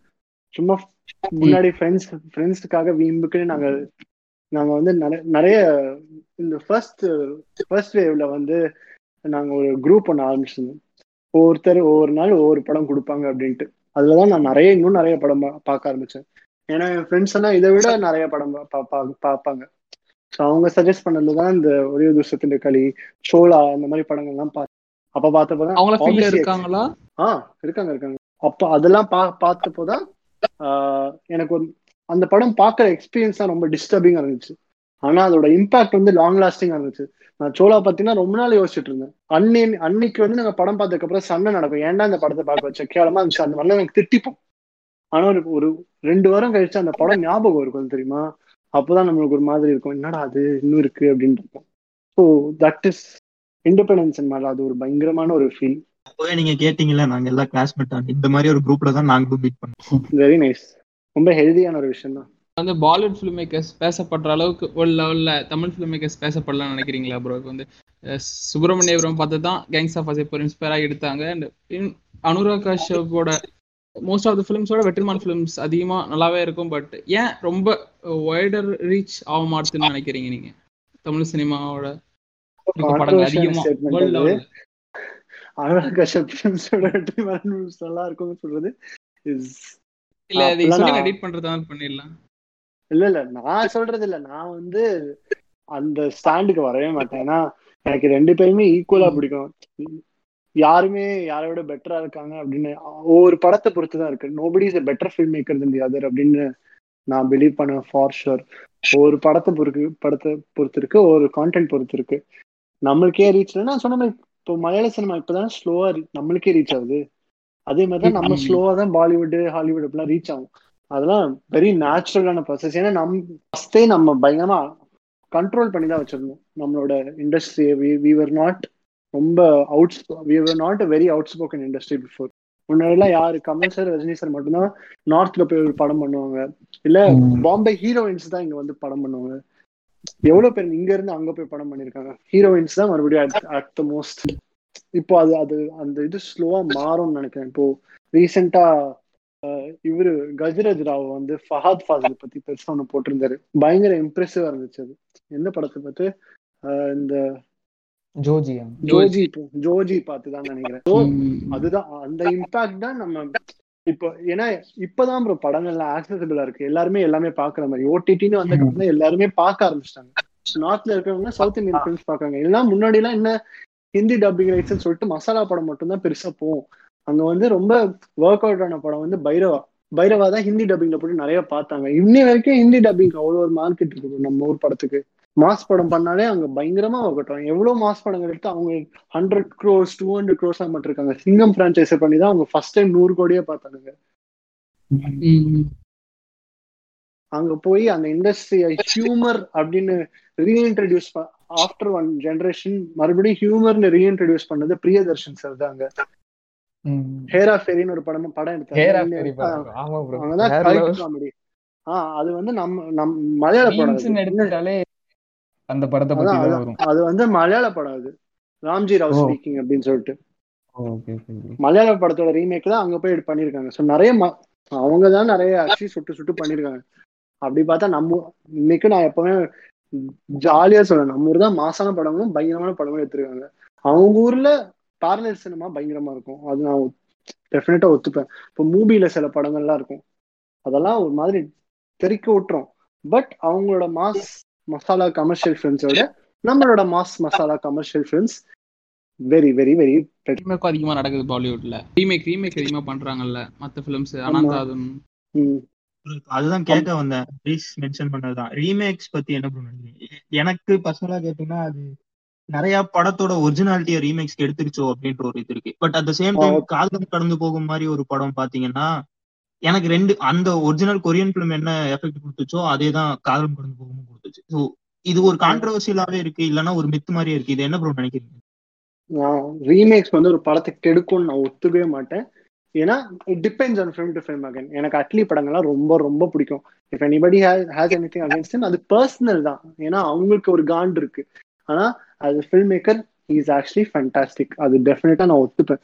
ஏன்னா அவ்வளவு ஈஸி இல்லை ப்ரோ அவரோட அவரோட ஜேர்னி நம்ம ஈஸியா நம்ம சில விஷயங்கள்லாம் சொல்லிடுறோம். கலாய் கலாய்க்கிறதுனா நம்ம தான் ரொம்ப சிம்பிளா வாய விட்டு அப்படி பேசிடுறோம். ஆனா it's not easy at all நம்ம கஷ்டப்படுறோம்ல. நம்மளுக்கு வந்த கஷ்டம் அவருக்கு வந்தா தக்காளி சட்னியா? அந்த மனுஷனும் ஜா கஷ்டப்பட்டு தான் வந்திருக்காரு. So it's not that easy அதை வந்து ஒர்க் அவுட் ஆகிறது ஒரு ஈஸியான விஷயம் இல்லவே இல்லை. So many remakes that have எப்படின்னா செல்ஃபே எடுக்காது ப்ரோ சில ரீமேக்ஸ் நான் பர்சனலா நிறைய பார்த்துருக்கேன். But there are some remakes that actually work a lot இப்போ அந்த அந்த அந்த இதுல இந்த இந்த சிம்பாலாம் இருக்குல்ல. ஹிந்தி படம் சிம்பா எனக்கு ஆக்சுவலி ரொம்ப. பிடிக்கும் அந்த படம். சிம்பாவும் பிடிக்கும். எனக்கு சேம் டைம் தமிழ் ஆக்ஷன் பண்ணாங்கல்ல ஆக்ஷனும் பிடிக்கும். எனக்கு எதுவுமே பேட் ரீமேக் அப்படிலாம் தெரியவே இல்லை. தெலுங்கு படமும் ரொம்ப பிடிக்கும். பிங்க் எனக்கு எல்லா வருஷனும் பிடிச்சிருந்துச்சு. பிங்கோட எல்லா வருஷனுமே was true to it's own place எங்க இருந்ததோ. அதான் ரொம்ப இப்போ வக்கீல் சாபு நான் என்ஜாய் பண்ணேன். நான் இல்லைன்னு சொல்லவே மாட்டேன். ஏன்னா அது ஓரளவுக்கு ஜாலியாக தான் இருந்துச்சு. அது அது ஒரு மாதிரி நல்லா தான் இருந்துச்சு. எதுவுமே அங்கே எனக்கு ஐய அப்படின்னு படவே இல்லை. அது பட் பட்டவங்களுக்கு அவங்க அவங்களோட பர்சனல் விஷயம். So I am all in for remakes நான் பண்ணுவேன் பண்ணுறதெல்லாம் தட்ஸ் அப் டு மீ நான் அது அது இன்னும் அந்த அளவுக்கு நான் யோசிக்கல. But when I watch remake film எனக்கு இன்னும் ஃபேசினேஷன் தான் இருக்கும். இன்னும் இந்த கதையை வச்சு என்ன பண்ணியிருக்காங்க அப்படின்ட்டு. சில ரீமேக்ஸோட நியூஸோ அதோட இதெல்லாம் கேட்கும்போது நமக்கு ஏன் இதை பண்ணுறாங்க அப்படின்னு தோணும். டெஃபினட்டாக சில படங்கள்ல ஒரிஜினலாக ஒரிஜினலாக விடுறது தான் பட் ரீமேக் பண்ணுறவங்கள அதுக்குன்னு குத்தம் கண்டுபிடிக்கிறது.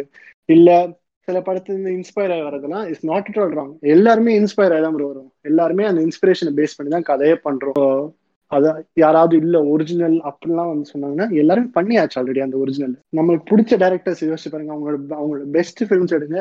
It will still be loosely inspired by some other film உலகத்துல கிரேட்டஸ்ட் ஸ்பீல்பர்கே அப்படிதான் இப்ப ரீமேக் படம் தான் பண்ணிட்டு இருக்காரு வெஸ்ட் ஸ்டோரி தான் பண்ணிட்டு இருக்காரு அவரு ஸோ ரீமேக்ஸ்ல தப்பு கிடையாது. அதை என்ஜாய் பண்றது தப்பு கிடையாது. ஸோ அவங்க அவங்க சப்ஜெக்டிவ் தான். ஒர்க் அவுட் ஆச்சா? ஓகே ஒர்க் அவுட் ஆகலைன்னா ஓகே நோ ப்ராப்ளம் அதுக்குன்னு பண்றவங்களை உட்காந்து நொட்ட சொல்லவே கூட கூடவே கூடாது. ஏ யாராவது ரீமேக் பண்றவங்க யாராவது திட்டிட்டீங்களா? இல்ல இல்ல இல்ல இல்ல. இல்ல ஜஸ்ட் பார்சல் அகைன் நான் பாக்குற விதம் தான் அது. இல்ல ப்ரோ இது ஏன் கேட்டேன்னா ஒரு சில ரீமேக்ஸ் வந்து இப்படி இருக்கும். ஒரு சில ரீமேக்ஸ் அதான் ஏற்கனவே சொன்ன மாதிரி காதலும் கடந்து போகும் மாதிரி ஒரு ரீமேக் வந்து அதே எஃபெக்ட் கொடுக்கும். சோ எனக்கு இந்த ஒரு இது இருந்துட்டே இருந்துச்சு. அது கரெக்டா தப்பா அப்படின்ற ஒரு பாயிண்ட் எனக்கு இருந்துட்டே இருந்துச்சு. நீங்க காதலும் கடந்து போகும் படத்து ஹிந்தி ரீமேக் பாத்தீங்களா ஜெயந்தா பாக்கி லவ் ஸ்டோரி அதை பாத்தீங்கன்னா சொல்ல மாட்டீங்க. ஏன்னா அது வந்து அவ்வளவு அவ்வளவு நல்லா எல்லாம் இருக்காது. ரொம்ப நார்மலா தான் இருக்கும். நீங்க என்ன நினைக்கிறீங்க ரீமேக்ஸ் பத்திலாம்? இல்ல ப்ரோ எனக்கு வந்துட்டு த இன்டச்சபிள்ஸ் பார்த்திருக்கீங்களா?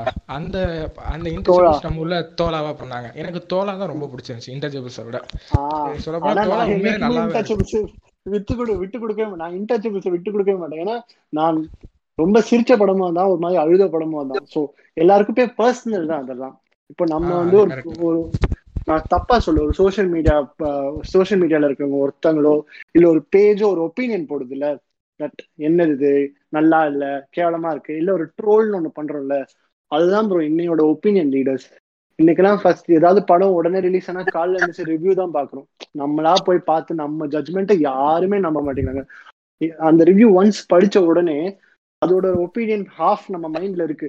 ஸோ அதை அதை பேஸ் பண்ணி தான் நம்ம படமே பாக்குறோம் அதான் அதனால நான் இப்பெல்லாம் படம் பார்க்க ஆரம்பிச்சது யார் என்ன சொல்லலாம்னு கேட்கறதும் இல்லை பாக்குறதும் இல்லை. போய் ஃபர்ஸ்ட் படத்தை பார்த்து ஓன் ஜட்மெண்ட் வச்சு நான் இது பண்றதுதான்.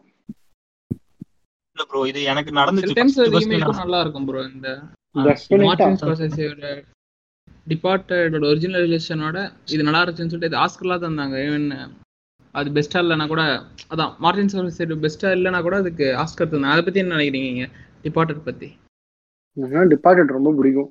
எனக்கு அது மார்டின் ஸ்கார்செஸியோட பெஸ்ட் இல்லைங்கிறதே அது எப்படின்னு எனக்கு தெரியல. ஏன்னா மத்த படங்களும் இருக்கா? எல்லாரும் டாக்ஸி டிரைவர்னு சொல்லுவாங்கல்ல கிரிட்டிக்கலா எனக்கு டாக்ஸி டிரைவர் பு- புரிஞ்சது இல்லை ஏன்னா நான் கரெக்டா பார்த்தது இல்லைன்னு. நினைக்கிறேன். பட் எனக்கு அந்த படம்னா என்ன?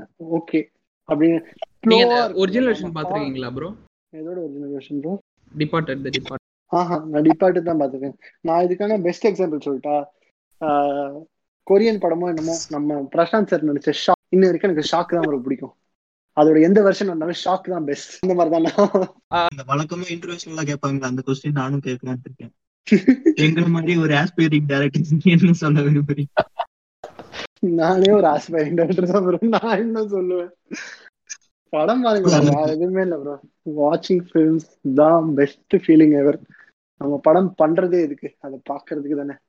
அதான் பார்த்துக்கிட்டே இருங்க. Any type any category any any very படம் பார்க்க பார்க்க நம்மளோட நாலேஜ் ஏறிட்டே இருக்கும். நான் தான் என் அம்மா கிட்ட சொல்லிட்டு இருப்பேன். எங்க அம்மா சொல்லுவாங்க நிறைய நேரம் வேஸ்ட் பண்ற வெட்டியா இருக்கு அப்படின்ட்டு. ஒத்துக்கவே மாட்டேன். படம் பாக்குறதே ஒரு ஒரு வே ஆஃப் டெவலப்பிங் அப்படின்னு நான் ஜென்யூனா நம்புறேன். எந்த- எந்த படம் பார்க்கறது எனக்கு டைம் வேஸ்டா தோணவே தோணுது. அது பிடிச்சிருக்கோ பிடிக்கல. அந்த படத்தை பார்த்தேன். அதுல இருந்து ஏதோ நான் ஏதோ ஒண்ணு பின்னாடி ரெஜிஸ்டர் நான் படம் பாக்குறேன் படம் பார்க்க மாட்டேன்னா மேபி போஸ்ட் ஃபிலிம் ஏதாவது என்ன பயங்கரமா இம்பாக்ட் பண்ணுச்சுன்னா போய் ரிசர்ச் பண்ணுவேன். பட் அந்த மூவி வாட்சிங் எக்ஸ்பீரியன்ஸ் நான் எப்பவுமே நான் டிஸ்டர்பே பண்ண மாட்டேன். கதைக்காகவும் அந்த எக்ஸ்பீரியன்ஸ்க்காகவும் மட்டுமே பார்ப்பேன் ஒரு சில படத்துல பாத்தீங்கன்னா அந்த சீனுக்கும் அவங்க பேசுற அந்த கண்டென்ட்டுக்கும் சம்பந்தமே இல்லாம இருக்கும். லைக் அவங்க ஐடியாலஜி அங்க வைக்கணும்னு வச்ச மாதிரி இருக்கும். அது எப்படி அட்வைசபிள் அது ஹிட் ஆயிரும் ஹிட் ஆகல அது செகண்டரி ஆனா அது அட்வைசபிள் அப்படி கேட்கணும் எக்ஸாம்பிள் ஏதோ நீங்க இப்படி மறைவா பேசாதீங்க. என்ன மட்டும் ஓபன் பண்ண வச்சிட்டீங்கல்ல நீங்களும் ஓப்பனா பேசுங்க. சொல்லுங்க எதை எதை கரெக்டா சொல்ல பாக்குறீங்க அப்படின்ட்டு. விச் எக்ஸாக்ட் ரெஃபரன்ஸ் கொடுங்க. இல்ல ப்ரோ எனக்கு டக்குன்னு ஞாபகம் யாரையோ மைண்ட்ல வச்சு பேசுங்க. அந்த யாரையோ யாருன்னு சொல்லுங்க. அப்படி இல்ல ப்ரோ இப்போ தரமணியா எடுத்துக்கிட்டீங்கன்னா அதுதான் ஒரு சம்மந்தம் இல்லாம பேசியிருப்பாரு. அது அவரே சொல்லியிருப்பாரு இந்த படத்துல இது வரலன்னா இது வரக்கூடாது அப்படி. வரக்கூடாதுன்னு ஏதோ சட்டம் இருக்கா அப்படின்ற மாதிரி அவர் சொல்லியிருப்பாரு. ஆனா நிறைய படங்கள் டக்கு ஞாபகம் வர மாட்டேங்குது. அதுதான் இல்லைன்னா சொல்றதுல பிரச்சனை இல்ல. நிறைய படங்கள். இப்போ எக்ஸாம்பிளுக்கு விஜயகாந்த் படம் எல்லாம் பாத்தீங்கன்னா ஹீரோவும் ஹீரோயினும் பேசிட்டு இருப்பாங்க. இவரு சம்பந்தமே இல்லாம இவரோட பொலிட்டிக்கல் ஐடியாலஜில இருந்து ஒரு ஆன்சர் கொடுப்பாரு. அந்த மாதிரி இருக்கிறது அது கண்டிப்பா அவசியமா? இல்ல அது அட்வைசபிளா அப்படி கேக்குறேன். எனக்கு ஒரு நான் ஒரு கொஸ்டின் கேக்குறேன். நம்ம நம்ம பேசுறோம். நம்ம ஒரு டிஸ்கஷன் இருக்கும். அப்போ வந்து நம்ம என்ன டாபிக் உள்ளே தான் இருக்கோமா? இல்ல நம்ம எப்பயாவது வெளியே போவோமா? நம்ம ஆப்வியஸா நிறைய விஷயங்கள் பேசுவோம் இப்போ ஃபார் எக்ஸாம்பிள் ஃப்ரெண்ட்ஸ் கிட்ட எடுத்துக்கோங்க. என்னென்னலாம் பேசுவோம்? கண்ணாபின்னான்னு பேசுவோம்ல. அதே மாதிரி தான் ஒரு கேரக்டர் இன்னொரு கேரக்டர் கிட்ட என்ன பேசுதோ அது வந்து டோட்டலா depending on situation depending on what the director things one is writing அது வந்து கான்டெக்ட்ல தான் இருக்கணும் படத்துல தான் இருக்கணும் அப்படிலாம் எதுவுமே ஒரு ரூலோ இல்ல கட்டாயமோ இல்ல. அவங்கவுங்களுக்கு என்ன பிடிச்சிருக்கோ அதான் எழுதுவாங்க. அப்பப்ப நான் என்ன எழு என்னெல்லாம் எழுதுவேன்னா இஷ்டத்துக்கு எழுதுவேன். சம்பந்தமே இல்லாததான் ஏதோ எழுதி எங்கேயோ கனெக்ட் பண்ணுவேன் அது. அவ்வளவுதான். அது கனெக்ட் பண்ணலனாலும் அது ஒரு கான்வர்சேஷன் அவ்வளவுதான். அந்த இந்த கேரக்டரும் இந்த கேரக்டரும் பேசும்போது அவங்களோட கேரக்டருக்கு growth இருக்கா? இல்ல அவங்களோட ரிலேஷன்ஷிப்க்கு growth இருக்கா? இல்ல கதைக்கு growth இருக்கா? இந்த மூணுத்துல ஏதாவது ஒண்ணுத்துல விளங்கிச்சுன்னா கூட ஓகே தான். பாஸ் இப்போ இன்னைக்கு ஜெயமேதந்திரம் டீசர் ரிலீஸ் ஆச்சு. அதுல கூட பாத்தீங்கன்னா அந்த ஒரு கண்டெஸ்ட் இருக்கும். தமிழ் பேசுறவன் தமிழனா மட்டும்தான் இருக்கணுமா? அப்படின்ற மாதிரி ஒரு இது கேட்டிருப்பாங்க. ஹீரோயின் வந்து இவரை பார்த்து. ஆமா.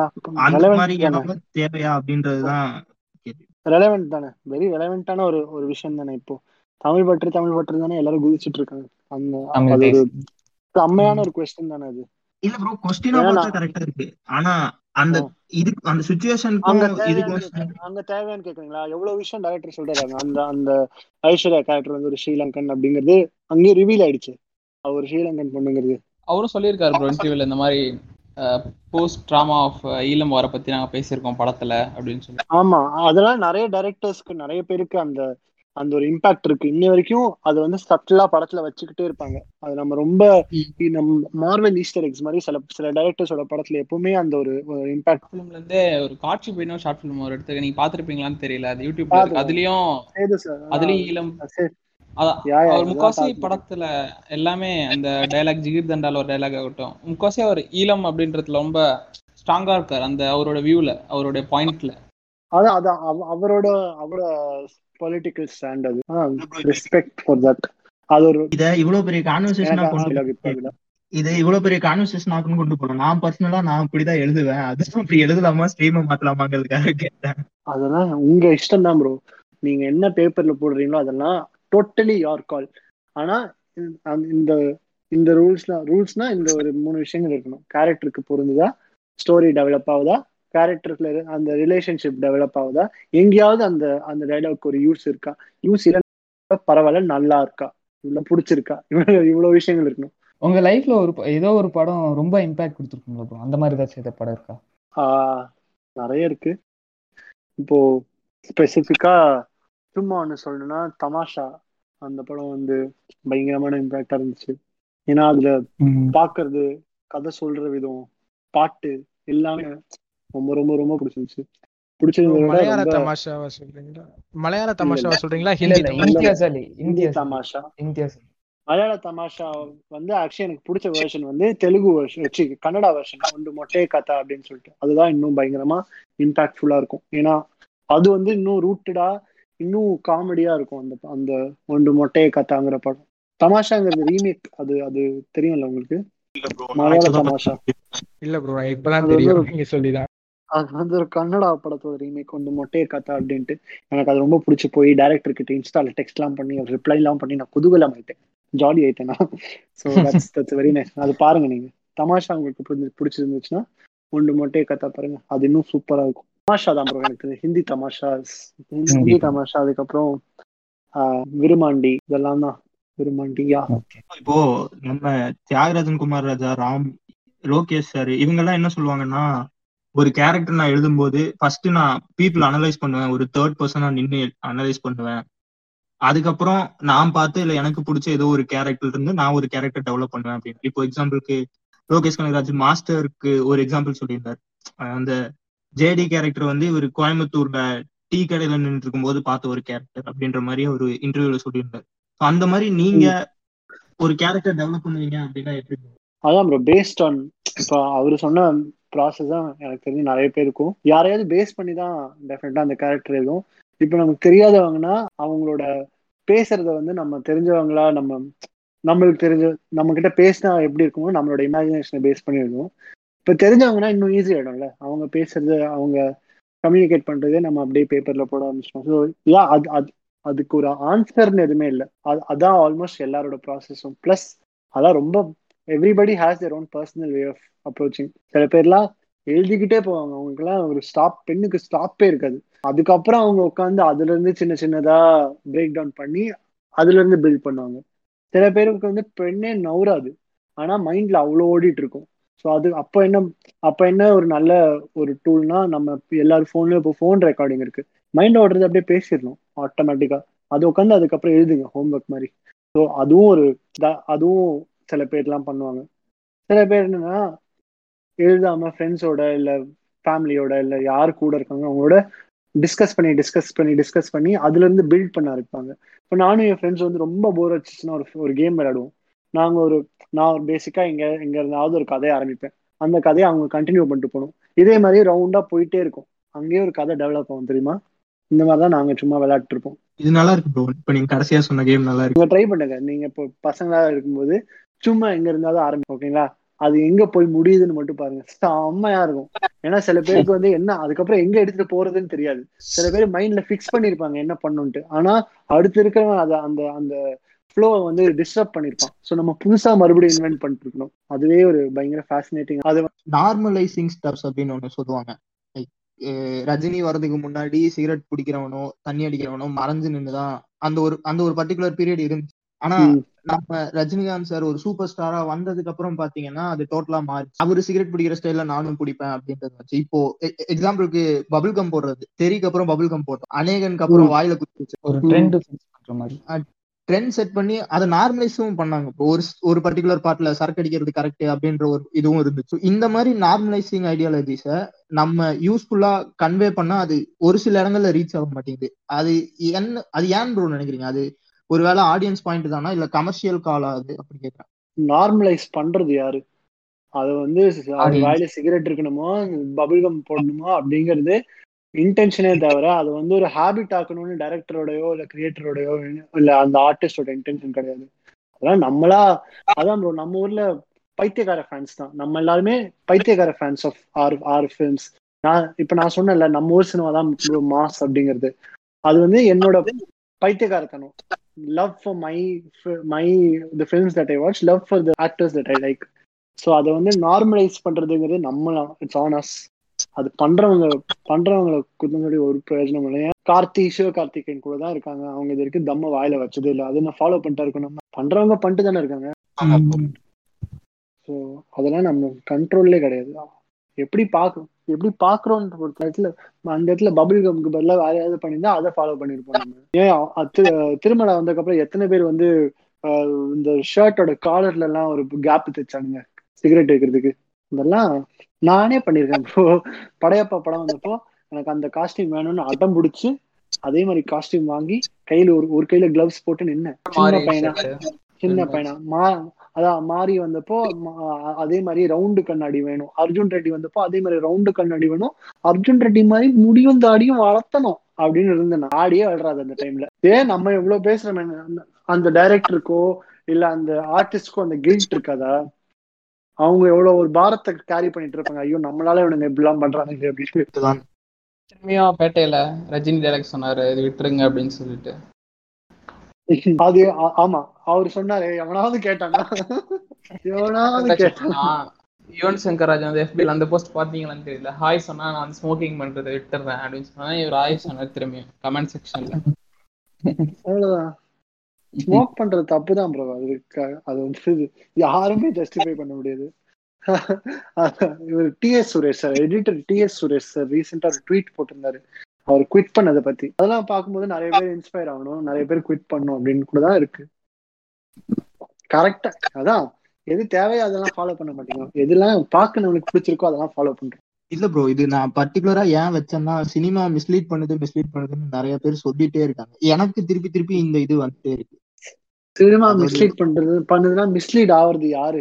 மிஸ்லீட் ஆகாம இருங்க. அதுதான் இல்ல அது உங்களை மாதிரி ஒருத்தர் இருந்து இந்த பதில் வந்துச்சுன்னா நான் இதையே காட்டிக்கு வந்தேன். அதுக்குதான் உங்க பாவம் ப்ரோ சினிமா என்ன பண்ணும்? ஏன் அவ்வளவு விஷயங்கள் இருக்கு? நியூஸ் பேப்பர்ஸ் இருக்கு சோஷியல் மீடியா இருக்கு இப்போ. இவ்வளவு விஷயங்கள் இருக்கும்போது ஏன் சினிமா மேல வருது எல்லாமே? Yes strongest medium ever but doesn't mean that it is the only medium இல்ல ப்ரோ எனக்கு வந்து பர்டிகுலரா அந்த நம்பிக்கை நிறைய நிறைய நல்ல விஷயங்கள் வருது. அதே அது அதான் நல்லதெல்லாம் பார்க்க மாட்டாங்க. கெட்டது மட்டும் தான் பார்ப்பாங்க பட் இட்ஸ் ஓகே இப்ப அதான் அட் தி சொல்ல எண்ட் ஆஃப் த வந்தேன். Day entertainment is entertainment is our work entertainment is the business அதை கரெக்டா பண்ணுவோம். யார் அது வந்து யார் என்ன எடுத்துட்டா என்ன? ஸோ நம்ம நம்ம ரெஸ்பான்சிபிலிட்டி நம்மளுக்கு மட்டும் தான் தெரியும். மத்தவங்க திணிக்கிறதுலாம் நம்மளோட ரெஸ்பான்சிபிலிட்டி ஆயிடாது. அர்ஜுன் ரெட்டில வந்து எந்த எந்த விஷயமும் அந்த ஸ்டைலைஸ் பண்ண விஷயமும் நான் வந்து தப்புன்னு சொல்லவே மாட்டேன். ஏன்னா it was done for a purpose enjoyment அதை என்ஜாய் பண்ணி விட்டுருணும் இப்போ அர்ஜுன் ரெட்டி ஆகணும்னு பார்த்தா தப்பு. அது வந்து it's on us it's not on the film என்ன மாதிரி இருடான்னு நான் வந்து எங்கேயுமே ப்ரீச் பண்ணல இந்த மாதிரி இருக்காத தானே ப்ரீச் பண்ண அவன் கடைசியில. அதான் ரொம்ப நல்ல விஷயம் இந்த படத்துல. நான் ஒரு கெட்டவனா இருந்துச்சுன்னா நான் பிளடி குட் டாக்டர்னு சொல்றான்ல. அதான் அவனோட அந்த அந்த கேரக்டரிஸ்டிக்கை பாரோ பண்ண வேண்டியதுதான் பால் பாரோ பண்றதுதான் டேரக்டரோட இன்டென்ஷனு ஆனா அதை விட்டு மற்றது எல்லாத்தையும் பாரோ பாரோ பண்றேன் பர்டிகுலரா நான் அதுக்கு தான் ப்ரோ கேட்டேன் உண்மையில. ஏன்னா இப்போ எனக்கு ராம் சொல்ற எந்த விஷயமுமே எவனுமே ஃபாலோ பண்ற மாதிரியோ இல்ல ராம்னு விடுங்க நம்ம திரும்பி திரும்பி ராம பிரைஸ் பண்றோம் அப்படின்ற மாதிரி இருக்கும். இப்போ ஹரிஷ் சொன்னா பேட்டையில ரஜினி சொல்லியிருப்பாரு பிடிக்காத சிகரெட் பிடிக்காத அப்படின்னு. நம்ம தெரியல விஜயும் சொல்லியிருப்பார். ஆனா இதை இவங்க வந்து எடுத்துக்கவே மாட்டாங்க. அட் த சேம் டைம் விஜயோ அஜித்தோ ரஜினியோ சிகரெட் பிடிச்சா அது மட்டும் இவனும் பிடிப்பான். சட்டை அதே மாதிரி சட்டை போட்டுப்பான் எனக்கு இந்த. மிஸ்லீடிங் அப்படின்ற ஒரு விஷயத்துல நம்பிக்கையே இல்லை bro. இப்போ டோட்டலா அதெல்லாம் வெளியெடுத்து பாருங்க அந்த சிகரெட் விஷயமோ இல்ல அந்த மாறி பேசிக்கா சிகரெட்டை க்ளோரிஃபை பண்ணதே சினிமா தான் ஸோ சிகரெட்ஸ்க்கு வேணா சினிமா கிட்ட பழி சினிமா மேல பழிய போடலாம் மத்ததுக்கெல்லாம் தெரியல பட் ஆன் ஆன் கான்ட்ரரி வெஸ்ட்ல ஏன் சிகரெட்ஸ் வந்து ஒரு cigarettes are most sometimes necessity இந்த வெஸ்ட் ஏன்னா அவ்வளவு குளிருங்க இங்க வந்து சிகரெட் ஒரு ஹேபிட்டா தான் வந்தது. ஸோ அந்த ஹேபிட் தான் சிகரெட் இங்க. ரஷ்யாலாம் சில பேர் சிகரெட் ஏன் குடிக்க ஏன் பிடிக்கணும்னா அவ்வளவு குளிராங்க சிகரெட் இல்லாம இருக்க முடியாது. ஏன்? Peaky Blinders. பார்க்கும்போது கூட எனக்கும் தான் சிகரெட் அடிக்கணும்னு தோணுது. அது வந்து டோட்டல் அப்ப டோட்டலா சினிமாங்கிற ஒரு மீடியமா தான் நம்ம வந்து அந்த சேனல்ல தான் நம்ம சொல்லணும் தட் இட்ஸ் மிஸ்லீடிங் அப்படிங்கிறது. ஆனா அது நான் ஏன் ஒத்துக்க மாட்டேன்னா you can't blame an entire channel take take own up for இப்போ நம்ம என்ன எக்ஸ்பெக்ட் பண்றோம்னா அவன் பண்றான்ல அவன் ரெஸ்பான்சிபிலிட்டி எடுத்துக்க சொல்லு அப்படின்னு நம்ம குத்தி காட்டுறோம். அதுக்கு நான் என்ன சொல்றேன் நீ எடுத்துக்கூடா ரெஸ்பான்சிபிலிட்டி நீ தம் அடிக்கிறத. நீ ஏன் அவன் மேல போடுற அப்படின்னு நான் கேட்கிறேன் சினிமா மேல ஏன் தப்பு போடுறோம்?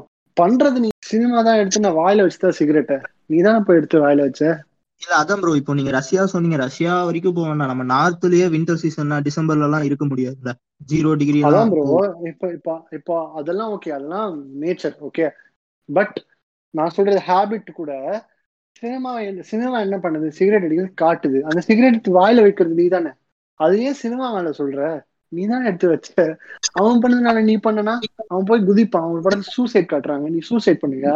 அது என்ன ப்ராபகேட் பண்ணுவியா? அது கரெக்ட் தான் ப்ரோ நீங்க சொன்னதை இன்னொரு ஆங்கிள் எடுத்து பார்த்தோம்னா முக்காவாசி சினிமா வந்து மனுஷனா மனுஷனா பாருங்கடா அப்படின்ற பாயிண்ட் தான் திரும்பி திரும்பி சொல்லியிருக்கு.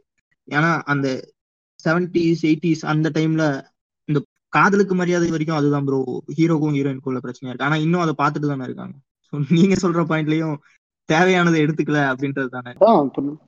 At the end of the day same இதுல தான் வருது. ஒவ்வொருத்தங்க அதை எப்படி பாக்குறாங்கன்னு பொறுத்து தான் இருக்கு. பார்த்து அதுதான் கரெக்ட்னு நம்ம நம்பினா நம்ம கடிவாளம் கட்டணும் குதிரைன்னு சொல்லுவாங்கல்ல அந்த மாதிரி பாக்குறாங்க டோட்டலா ப்ராட் ப்ராடா பாருங்க.